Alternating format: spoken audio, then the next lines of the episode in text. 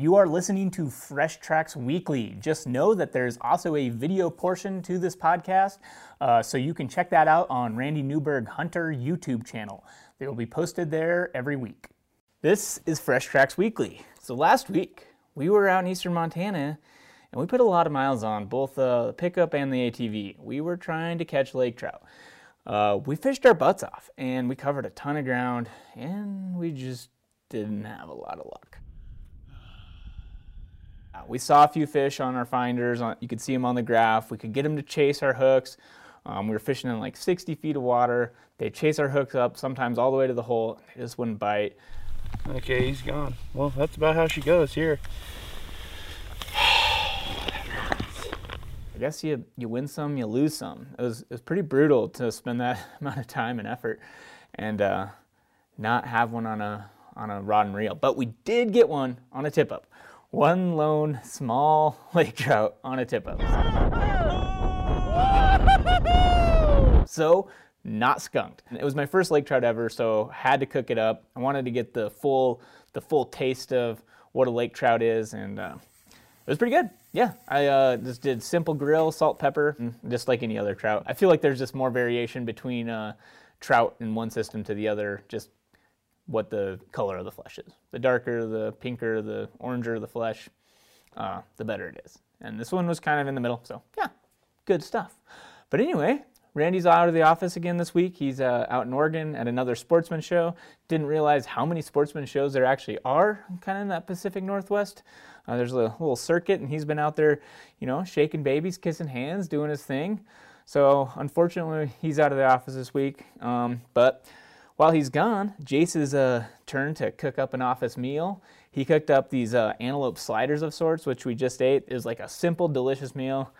Big fan. Antelope sliders, antelope from Montana. Yeah, very good. On YouTube, we released that deer biology video, and uh, we have been experimenting with some other stuff. We're making some short videos, the YouTube shorts of wild game cooking. Um, so that's going up.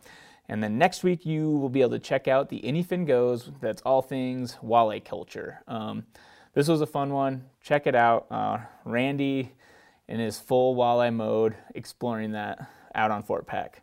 Um, yeah, and, and also in terms of fisheries, I just got my data back from uh, my Montana paddlefish, which is like, this is my trophy hat basically. They give it to you if you submit your data.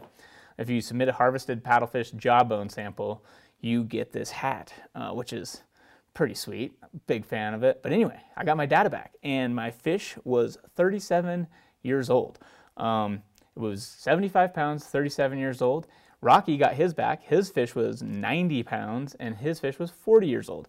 Pretty crazy. Long lived species. Uh, these fish are older than me by a ways. Pretty crazy. Just dinosaurs out there in the middle of Montana over on the subscription platform. We have a trail cam video that is up now, and then next week you'll be able to check out Randy's lessons learned on his special tags he drew in Montana. He drew a mountain goat and a Shiras moose tag in the same year. Good stuff going up there. On Hunt Talk Radio, both part one and part two of the corner crossing discussion is up. Definitely give it a listen. It's extremely intriguing if you're at all uh, familiar with the uh, land access issue in the West of all this checkerboard land. Uh, they dive super deep into it, talk about the history, talk about uh, the potential future. Good stuff. They're actually so much interest in this. We're going to put those podcasts on YouTube. They're up. You can check them out now. Uh, Randy did a little video intro to kind of explain what was going on. Last week we shot this episode out on the ice. We were running out of light. I was rushing through everything. I'll, I'll try to slow it down a little bit, a little bit today as we jump into our headlines. In New Mexico, stream access law has been in a back and forth battle for years. Um, if you're unfamiliar, stream access in the United States is primarily decided state to state.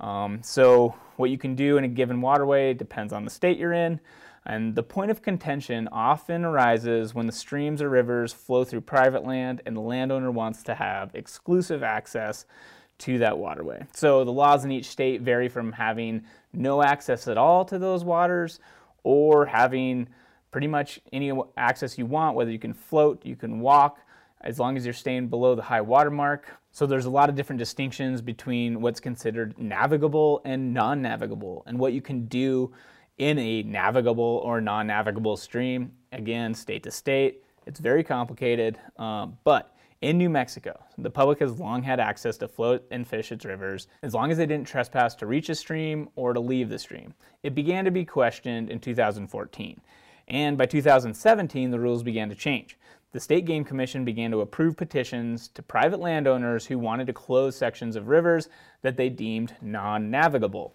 Again, this is a subjective definition. On March 1st, the New Mexico Supreme Court ruled that those regulations were unconstitutional. So these landowners who had previously blocked access to these stretches can no longer restrict access. Uh, so most of the public waterway users are obviously super excited about this. They're chalking it up as a win. Um, and I'm sure this is going to continue to be a battle in the state in the future. Um, it's been a battle in Montana. I'm sure other states. Uh, it's anytime that there's a landowner who wants to have exclusive access to a stream and there's a public who wants to use that stream, this is going to be a contentious issue. So, update on Sunday hunting that we've been talking about. Virginia passed a bill that will allow hunting on public lands. So, definitely a big win for the public land hunters of Virginia. Uh, we'll keep you updated on how the other states progress. In Colorado, they're trying to get more highway wildlife crossings. Uh, they're trying to get more funding for the state. The legislature introduced SB 151, which would allocate $25 million out of the general fund into a fund dedicated to these wildlife safe passages. With that money, they would be able to leverage a lot more money in federal grants to go towards these wildlife crossing projects. There are nearly 4,000 wildlife vehicle collisions every year, and the state estimates that this costs around $80 million between property damage, emergency response, and medical treatment. This fund would be used to pay for various wildlife crossing projects that, the, that the Department of Transportation has previously identified and prioritized. Initially, this bill appears to have a lot of support from sportsmen.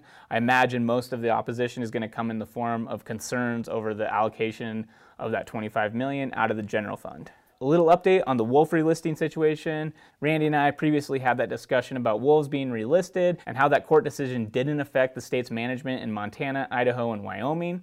Uh, Bart from Washington emailed me to point out that there's also portions in Oregon and Washington where the state still maintains control over the management over wolves um, because they're considered recovered in those areas. So, little correction there. Um, but in that same realm, there's been movement in the Great Lakes population, which were put back on the endangered species list. There are several U.S. senators from Wisconsin, as, as well as several senators from Wyoming that introduced legislation that would allow the management to return to the states and delist wolves once again in, in the Great Lakes region and Wyoming. If I'm reading this correctly, they aren't trying to delist as a whole, but rather just in those regions. So this legislative tactic, in theory, would block future court decisions and court reversals by prohibiting judicial review. Um, this is a little confusing because, like I just stated, Wyoming wasn't included in that relisting, but it appears to be a preemptive measure on Wyoming's part for their involvement because there are groups that are currently petitioning the wildlife service, the Fish Wildlife Service, to relist in Montana, Idaho, and Wyoming. So it'll be interesting to see if this gains any any traction. Uh, I'm sure, like anything wolf related, it's going to have very extreme opinions on both sides.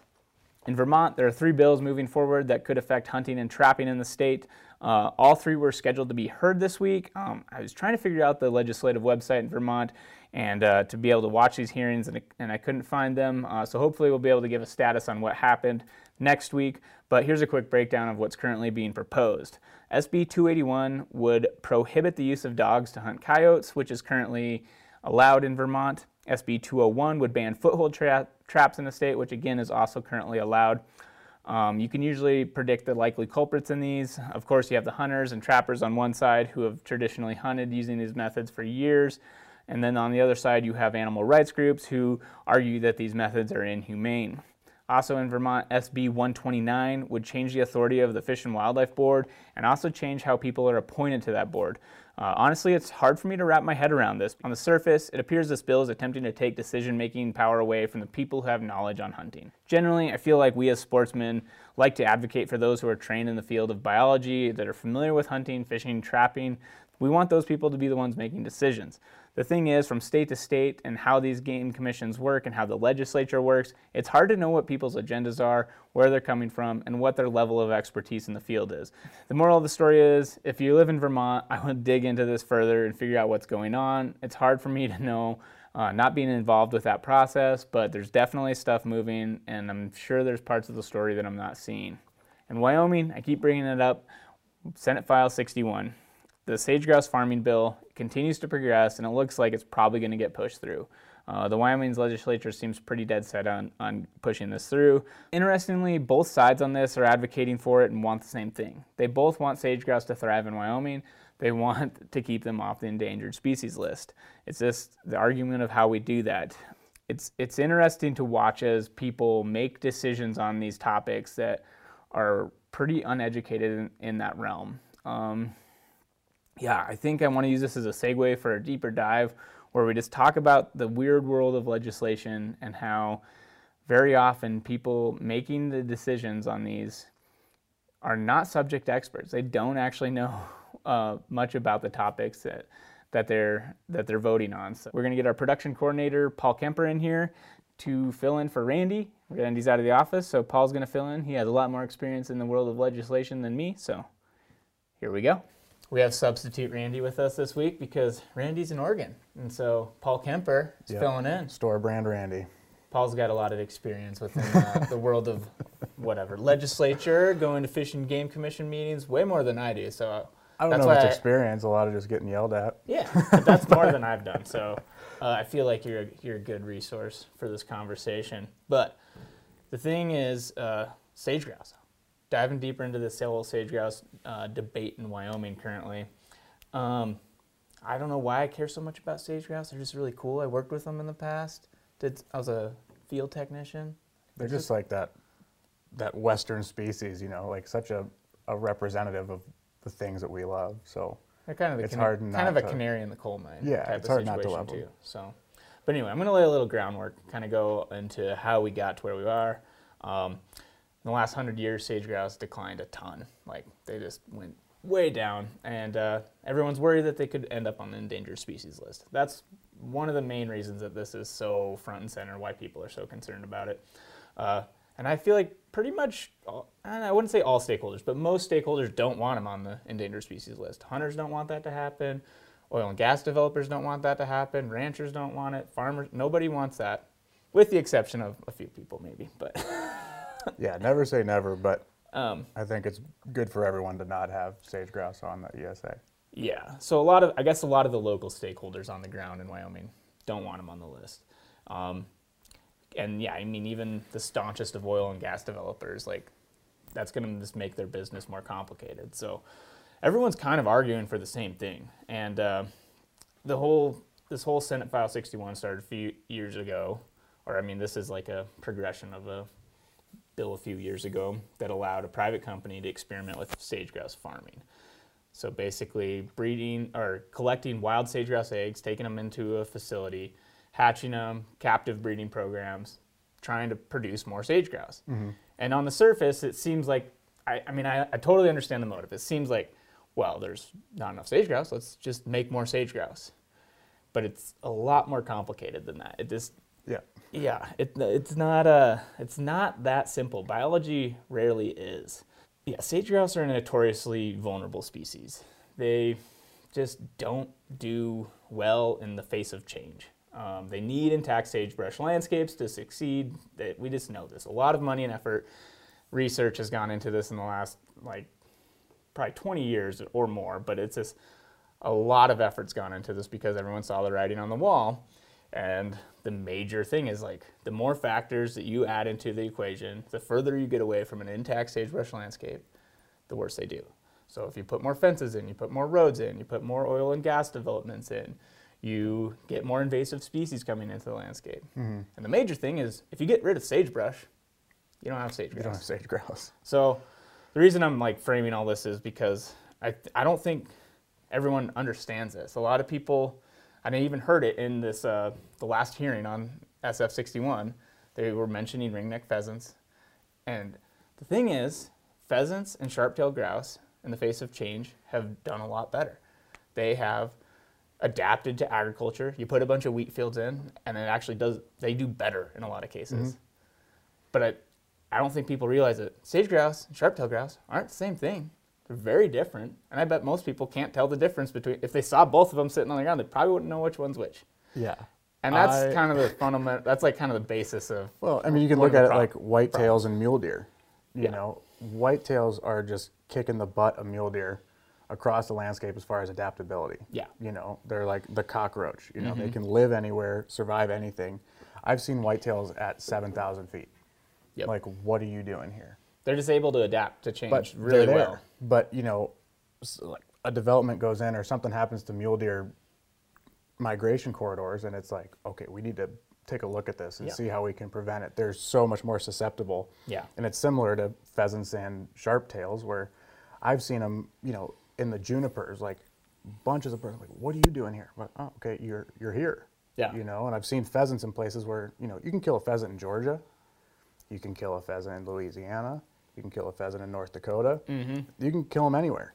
They are adaptable. Yeah. But sage grouse are very No, and that's why there's kind of that Specified to the canary in the coal mine because when you start changing the landscape, they're one of the first things that starts. I guess one of the first game species anyway Mm-hmm. that people are that see. They're the first thing to go down, and I, I don't know. Maybe more people know this than I think, but it's it's a, it's definitely an inconvenient thing to hear. To this like that. No, we need large, intact sagebrush landscapes in order for these birds to be successful. It's like, ooh, yeah, well, that doesn't really work with my Yeah, agenda. yeah, but, but- so I don't know. I don't know how much of it's like ignoring the truth or just not. I think there's both. I think that some people just don't understand how different they are. And then there's also a little bit of like kind of looking the other way from what the root of the real problem is. I feel like so much of the debate watching this Wyoming thing go down is like, can the captive breeding program be successful in like raising a chick to whatever, a few months old, and then releasing it into the wild? To me, that's completely irrelevant.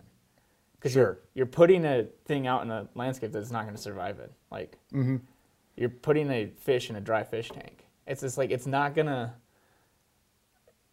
it's not going to make it. But anyway, so Well, we've had that similar discussion in Montana. You know, it's it's funny because you've got people that, like you said, n- most of the stakeholders are on the same page. yeah, Like, they want the same thing. Yep. And instead of being like, okay, this is what we want, let's figure out a way that makes sense for a sustainable long-term action plan that Mm-hmm. allows this goal to be accomplished properly.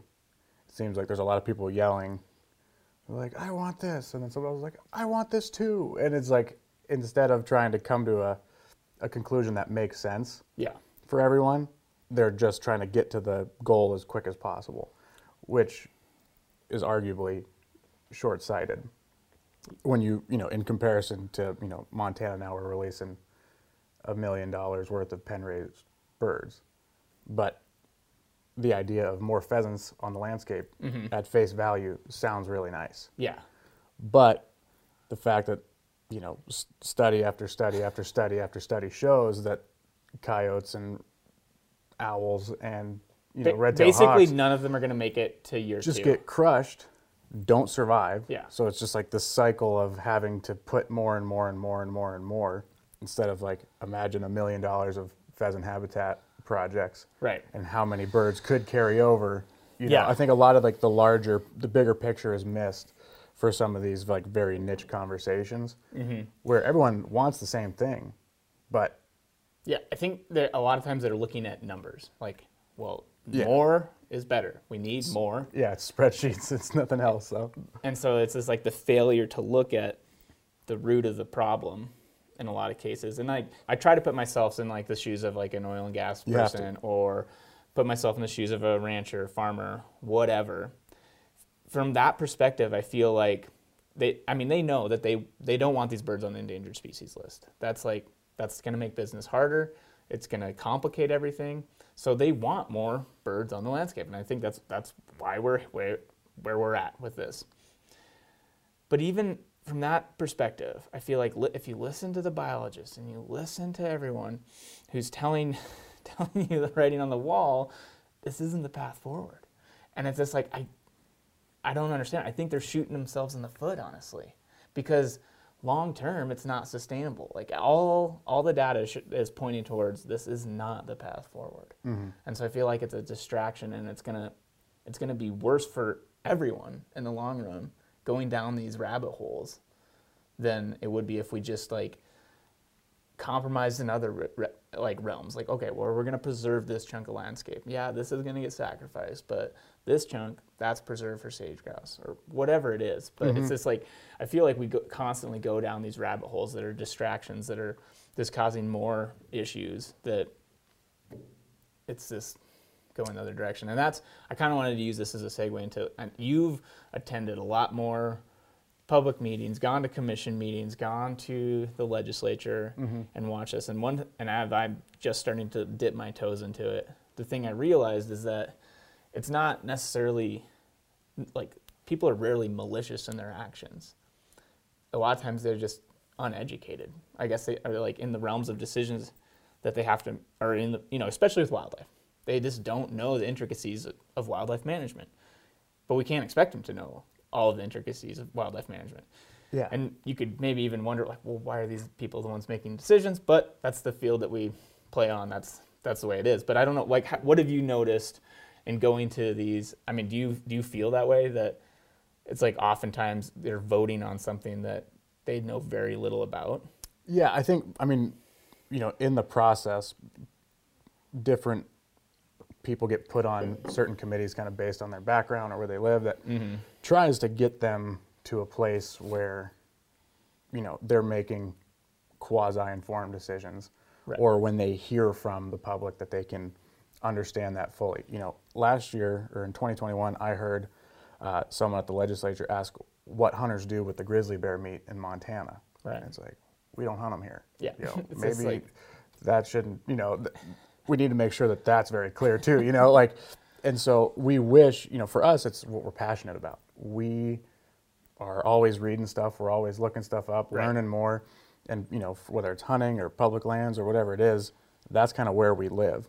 Mm-hmm. But a lot of these people are, you know, they're running cattle, you know, 365, 24 7, and that's their world, except for this chunk of time that they're mm-hmm. in Helena, and they were elected by their, you know, local population to represent their interests. And so, mm-hmm. like, for us, it's very easy to be like, you need to listen to us, and or you should know more about this, but they can't possibly know more about every single thing. And a lot of it comes down to just us, the hunter or the farmer or the rancher or whomever, to say, hey, here's this issue, here's the facts, Yep. and here's you know here's you know what I would propose to be the best path forward. Here are some things you should know because you can't expect them to know everything. Right. And the big thing is like they're human beings, they're people, mm-hmm. right? And it's I remember the first time I went to Helena and spoke, and like my heart was in my throat, and Yeah. I was like sweating profusely, and it was just I was so nervous. Then I got up there and I said my piece, and I like kind of stumbled a little bit, but got my words out. And then afterwards, I spoke with them, and they're Montanans too, Right. Right? Like they're human beings, and like they're not there to try and light the place on fire. Well, they're most a lot of the times this is volunteer. These are volunteer positions. Yeah, I mean, they get, like, a the stipend or whatever, the, and- or the legislature. Like they're they're not like it's not their job. It's I not their wouldn't want to invite but the vitriol that they receive at times, you know, taking that position. Like it's not easy work. yeah, And they're there to try and do the best they can.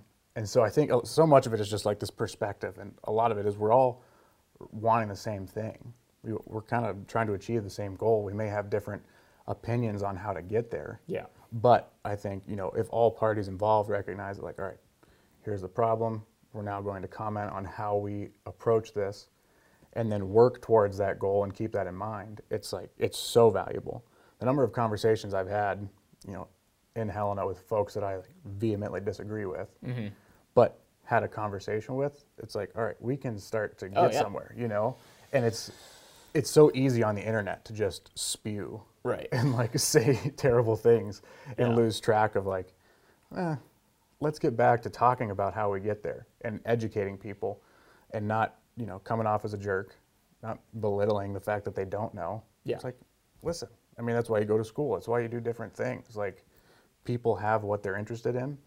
You all come together and try to figure it out. I don't know. I'm just still trying to learn so much about this, but with the whole Wyoming, just watching some of those hearings is just, I don't know. It's like hard for me to grasp it, like what the the motives are, and I think I think a lot of it comes down to just not whether it's a unwillingness to look at the facts, which I think there's some of that, but I think a lot of it's just not knowing, and that's where like what you're saying, it comes up to the public, biologists, whoever, to speak their minds and share, and uh, maybe they still won't listen. Part of that is kind of like your basic human nature. You know, is to find like the quickest, easiest, most efficient way to the answer. Right. you know, to the thing. And it goes across all things that people do, whether it's, you know, the process of shooting a bow or solving a problem in the legislature or trying to address an issue. Yeah. So people just want to get there. And so it's part of that may be true. It's this not looking at all the facts, but is it because people don't want to see the facts? Maybe. Or maybe it's because here's an answer that's been presented It's like a very a very simple equation. Like, like, oh. you see a complicated equation and you see a like a very simple equation. Like, ooh, I really like the looks of that simple equation. Yeah, you know, I'll even though do it's it. like I don't know if it's right, Well, and sometimes two plus simple. two doesn't equal four in these situations either, though. and so it's just like, yeah. No, I think there's some of that. I think it's just like often, yeah, the simplest path forward is the path of least resistance. It's just let's try that. But well, it's easy to say that, hey, we did something. yeah, It didn't work out, or it did, or whatever. You know, it's a lot easier to say, hey, we did something, than to spend three years, you know, racking your brains of the right way. And that's what Teddy Roosevelt. There's three things you can do: the right thing, the wrong thing, and then nothing. yep. And I don't know, but yeah, it's just kind of, it's frustrating, but it's just kind of part of the process. Mm-hmm. No, it'll be interesting to see how it shakes out. I have a feeling that this uh, Senate File 61 is going to get pushed through, and in the scheme of things, it probably isn't like it probably is not going to have that big of an impact. Realistically, I don't think like pull because I think a, some of the big concern is privatization of wildlife. You're pulling these eggs out of nests that are wild eggs, but in the grand scheme, it's I think it's just a distraction, and I Mhm. think that it's not going to be necessarily bad or good for the overall thing. So some of this I'm just getting worked up over nothing. but it's just like I think it's just a distraction from the real problem, which Yeah. is habitat loss and fragmentation and um, yeah. But we'll see. Got anything else you wanna any words of wisdom to sign off with on this uh, Fresh Tracks Weekly on your first substitute Randy? Uh, my store brand Randy appearance. Uh, I would just say, yeah, I mean, just stay involved and stay aware of what's going on. Mm-hmm. You know, and it's easy to get frustrated that someone might not care about something as much as you do. yeah. And you know, it's like, well, you should care more about this. And it's like, well, you obviously do, so do something about it. You know, you can write an email, and make a phone call, Yeah. do those things, and you can become that person, that advocate who's going to say something about the things you care about. Mm-hmm. So just know what's going on, stay aware of what's what's coming down the pike, and don't be afraid to say something. And the more you do that, the more you get engaged, the better you become at it. It's a much easier to. There's still times where I have an email typed out, and I just don't hit send for like 15 minutes, and I just read it over and over again because I'm nervous I'm going to spell something wrong and look like an idiot. And you know, but you get better at that. You get better at the whole process, Right. and it is. It's a, it's just a process. So the more you participate, the easier it is. Sweet. Well, thanks Thank you. for uh, Thanks for having filling me. in. Yeah, appreciate it, man. All right. Uh, if you have any uh, things you want to send us, any issues, any topics, weekly at freshtracks.tv. That's the email. Nice. Perfect.